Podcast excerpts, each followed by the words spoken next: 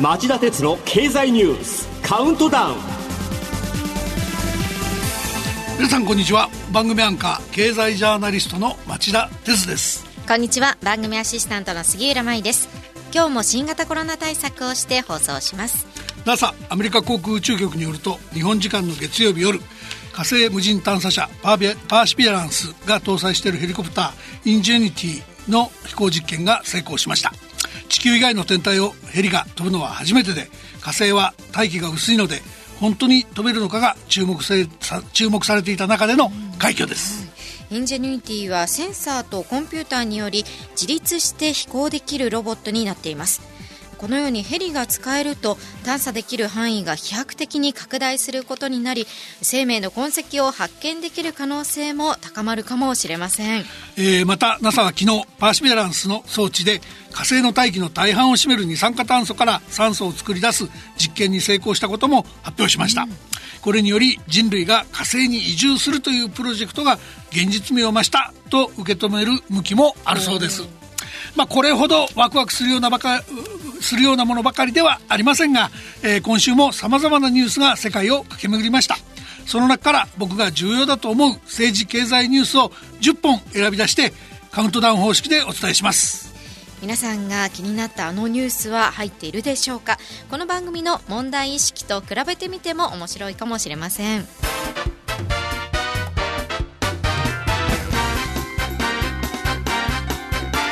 町田鉄の経済ニュースカウントダウンはい、えー、では10位のニュースからいきましょう。木曜日一帯一路協力協定の無効化に対し中国がオーストラリアへの対抗措置を示唆。オーストラリア政府が南東部のビクトリア州と中国が結んだ一帯一路の協力協定を無効にする方針を表明したことについて中国外務省の報道官は昨日の記者会見で直ちに撤回するよう求めるさもないと中国は断固として力強い対応を取るだろうとし対抗措置も辞さない構えを見せました。えー、中国はこうした一帯一路からの脱退の動きが他にも拡大することを恐れているものとみられます。はい背景にはヨーロッパを中心に新型コロナウイルスの発生源の調査などで中国が取ってきた対応への不信感が高まっていることがあります。続いて第9位のニュースです。水曜日、暴行で黒人男性を死なせた白人の元警官に有罪の評決。大統領は会見で歓迎の意向を表明。アメリカのミネソタ州で去年5月に起きた黒人男性ジョージ・フロイドさんの暴行死事件をめぐる裁判で白人の元警官デレク・ショービン被告について陪審は第2級殺人罪など問われていた3つすべての罪で有罪の評決を言い渡しました。その後バイデン大統領は正義への一歩になりうると評決を歓迎する意向を表明しました。続いては第8位のニュースです新型コロナ対応の差でモーターショーが明暗。月曜日開幕の上海は EV 人気で盛り上がるも、秋に開催予定だった東京は中止を決定。いち早く新型コロナを抑え込んだ中国で、上海国際モーターショーが開幕。世界の大手メーカーが揃って EV 電気自動車の拡大策を打ち出し、トヨタも4年後までに15車種の EV を販売すると発表しました。一方日本自動車工業会は昨日秋に予定していた東京モーターショーの開催を中止すると発表しました。えー、気がかりなのは現在の明暗が今後の景気や自動車メーカーの勢いにも影響を与えかねないことです。東京モーターショーの中止はやむを得ませんが、例えば安い価格の EV 車の投入準備などできることへの備えを急いでほしい。頑張れ日本の自動車メーカー続いては第7位のニュースです。韓国の対日姿勢に変化の兆しか。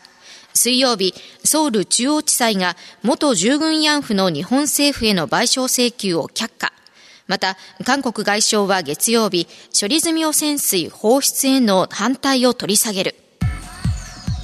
韓国の元従軍慰安婦らが日本政府を相手に損害賠償を求めた訴訟でソウル中央地裁は国家は外国の裁判権に服さないとする国際法上の主権免除の原則を認め訴えを却下しました。ソウル地裁は今年1月別の元慰安婦訴訟で正反対の判決を下しています。また福島第一原発の処理済み汚染水の海洋放出を批判してきた韓国ですがチョン・ウィヨン外相が IAEA 国際原子力機関の基準に適合する手続きに従うならあえて反対するものではないと述べ一定の理解を示しました。えー、処理済み汚染水の海洋放出に関し、韓国が態度を変えた背景には、前日韓国を訪れたアメリカのケリー特使に深刻な憂慮を表明したものの、日本政府の決定とプロセスには透明性があり、韓国の介入は不適切だと突き放されたことがありました。日本政府と実際の作業を行う東京電力が本当に言ってる通りにちゃんとやるかどうかは、これはしっかり見ていく必要がある反面、IAEA のプロセスにのっとってモニター協力なども得ながらやっていくということは日本政府が最初から言ってることです。慰安婦問題でもそうですが、過去の条約と協定で約束したことを保護にする国内司法の動きを容認するなど、国際的な慣行や常識を無視した韓国政府の対応が日韓関係を悪化させてきたことは明らか。アメリカに突き放されたから路線を変えるなどということではなくて、韓国政府自身で理性的な判断をするようになってほしいものです。続いて第6位のニュースです。尖閣諸島の周辺海域で今年2月にアメリカ軍が異例の実戦を想定した訓練を実施。報道によりますと沖縄県の尖閣諸島周辺で今年2月にアメリカ軍が海に物資を投下する訓練を行ったことが分かりました東シナ海などで中国の海洋進出が強まる中尖閣諸島周辺で実戦を想定したアメリカ軍としての訓練は異例です続いては第5位です。火曜日 JAXA など200カ所へのサイバー攻撃に関与した疑いで30代の中国共産党員の男を警視庁公安部が書類送検。JAXA 宇宙航空研究開発機構など日本国内のおよそ200の企業や研究機関へのサイバー攻撃に関与した疑いで警視庁公安部は中国共産党員でシステムエンジニアの30代の男を書類送検しました。警察当局は中国が軍の組織的な指示で高度なサイバー攻撃を仕掛けていたとみて攻撃を受けた組織に注意喚起しました。この問題、中国政府は推測だなどと決めつけていますが、警視庁公安部は容疑として2016年9月から翌17年4月まで5回にわたり JAXA へのサイバー攻撃などに使用された日本国内のレンタルサーバーを偽名で契約した疑いを明記しています。男が契約したサーバーの ID などが TIC と呼ばれる中国軍の指示を受けたハッカー集団に送られていたと背後関係にも言及。それゆえ中国軍のサイバー攻撃専門組織61419部隊の関与があるとみられると言うんです。えー、僕は日本の警視庁公安部が捜査の手の内を明かすリスクも承知で、ここまで世の中に明らかにしたことを評価したい。今やサイバー攻撃は日常茶飯事でしっかり抑え込む必要のある問題です。続いては第4位のニュースです。先週土曜日、菅総理とファイザー CEO、アメリカでの直接会談が実現せず、電話で会談。先週末にアメリカを訪れていた菅総理は、ファイザーのアルバート・ブーラ CEO 最高経営責任者と電話会談を行いました。この結果、政府はファイザーから新型コロナウイルスのワクチン5000万回、2500万人分の追加供給を受ける見通しとなり、9月末までに16歳以上のすべての接種対象者に必要なワクチンをファイザーとモデルナの2社で確保するめどがつきました。えー、僕の取材では今回の総理訪米では当初ニューヨークでファイザーのアルバート・ブーラ CEO との会談をセットし、そこで追加供給の約束を取り付ける演出が検討されていました。はい、ところが、ブーラ CEO にリアルの会談を拒否され、総理がワシントンから電話することになったっていうんです。まあ、電話なら日本からかければいいのにと思った人も多かったでしょう。ですが、えー、今回の追加供給では日本政府が一体いくら支払ったのかも気になります。そして番組で何度も言ってきましたが、日頃から国内メーカーがワクチンや治療薬の開発意欲をなくすような、そういう、えー、薬事行政の、えー、やっとってきた姿勢は極めて罪として重いです。うん次の、次のパンデミックに備え、一刻も早く抜本的な改革を始める必要があると、今一度強調しておきます。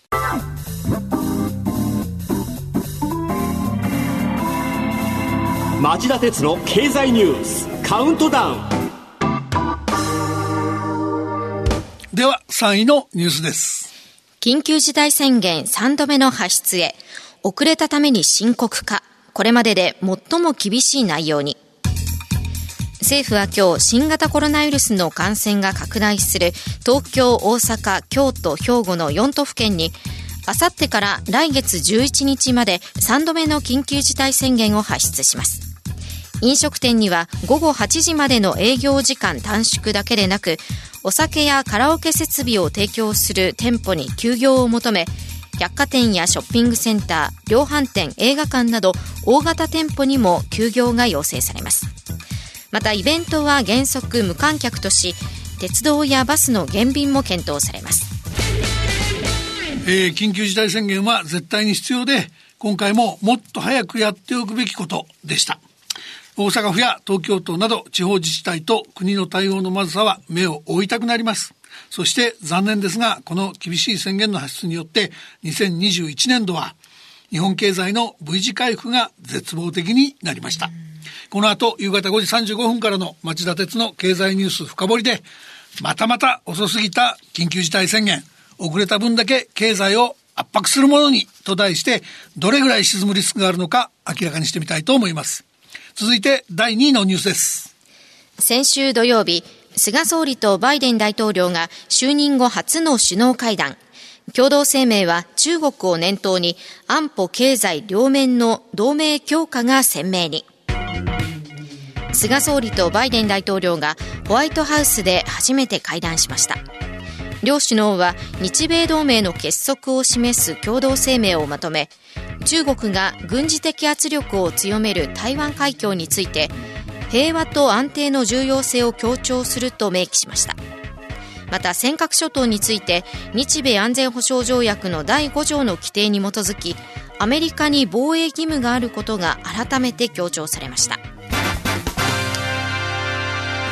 えー、外務省によると日本時間の先週土曜日未明両首脳は通訳だけを入れた20分間の差しの会談や全体会合を含めて合計140分間の、えー、日米首脳会談を行いました、はい、えー、そして共同声明を含む3つの成果文書を取りまとめ会談後の記者会見で菅総理は今後の日米同盟の羅針盤だと胸を張りました実際のこれらの文書や会談では中国の脅威が明確にされ尖閣諸島について日米安全保障条約の第5条の規定に基づきアメリカに防衛義務があることが改めて強調されました。ただその裏返しとして菅総理は日本の防衛力を強化する決意に加えてサイバー攻撃への対処能力の強化協力も打ち出しました、米軍駐留に関する思いやり予算や防衛費の拡充が避けられなくなったわけです。中国との、えー、率直な対話の必要性にも言及してますが、様々な場面で中国との対立が鮮明になるとことも起きるでしょう。えー、経済や先端技術の面でも2つの付属文書を通じ、がん治療、バイオテクノロジー、AI 開発、量子科学技術、民生宇宙協力、安全な情報通信技術など多様な協力を約束しました。これらにより先端分野でアメリカという強力なパートナーを得た反面、日本企業の活動に一定の制約が加わることも覚悟しなければいけません。新たに大きな課題を突きつけられた格好なんです。それでは本日のカウントダウン第1位です。木曜日夜、アメリカ主催のオンライン気候変動サミットが開幕。世界40カ国地域の首脳が参加。最初に行われた26カ国による主要国首脳の会合では2030年までの温暖化ガスの削減目標についてアメリカのバイデン大統領が2005年に比べて50から52%削減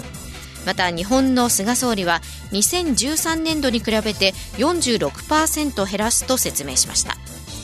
サミットは2日間行われ2日目の今日は脱炭素を実現する技術革新や気候変動対策を経済成長や雇用創出につなげる方策などを議論する予定となっています。はい、えー、今回のサミットは11月にイギリスで開かれる COP26 第26回国連気候変動枠組条約締約国会議に向けて脱炭素をめぐる国際協調の機運を生み出せるかの試金石になります。アメリカのバイデン大統領は今回の一連の会合を通して、えー、脱炭素をめぐる国際的な議論を主導する場にしたい考えです。アメリカとして野心的な温暖化ガスの排出削減目標を示した上で中国など主要排出国にも高い目標を掲げるよう迫る戦略を立てていました。以上町田さんが選んだニュースをカウントダウンで紹介しました。それでは今日の放送後期お願いします。はい、えー、EU ヨーロッパ連合は水曜日世界に先駆けて AI 人工知能の利用規制に乗り出す方針を決めその具体案を公表しました。個人の自由や権利を守る狙いで顔認証などでの使用に事実上の事前審査制を導入する一方で違反に対しては最大でおよそ39億円かその企業の世界売上高の6%に相当する罰金を課すとしています。ヨーロッパではこうした規制がイノベーションを阻害すると批判する向きもあるようですが日本企業もネット販売やポイント制の導入にあたって安易な個人情報の収集に走りその管理がずさんでプライバシーが侵害される危機に陥ったケースが少なくありません。近くあの LINE にも行政指導が行われる見通しです。EU 案を直輸入する必要は全くありませんが日本も企業と市民の声を聞き AI 時代に向けて必要な対策を打っていく必要があると思います。以上放送後期でした。番組ではご意見やご感想をお待ちしています。ラジオ日経ホームページ内の番組宛てメール送信ホームからメールでお送りいただけます。またこの番組はオンエアから1週間以内ならラジコのタイムフリー機能でお聞きいただけます。詳しくは番組ホームページをご覧ください。それから町田さんと私杉浦が出演している3つの番組を合わせた公式ツイッター町田鉄の深堀三兄弟。こちらもぜひ検索して皆さんフォローしてください。皆さんとはこの後5時35分からの町田鉄の経済ニュース深掘りで再びお耳にかかりましょう。それではさようなら。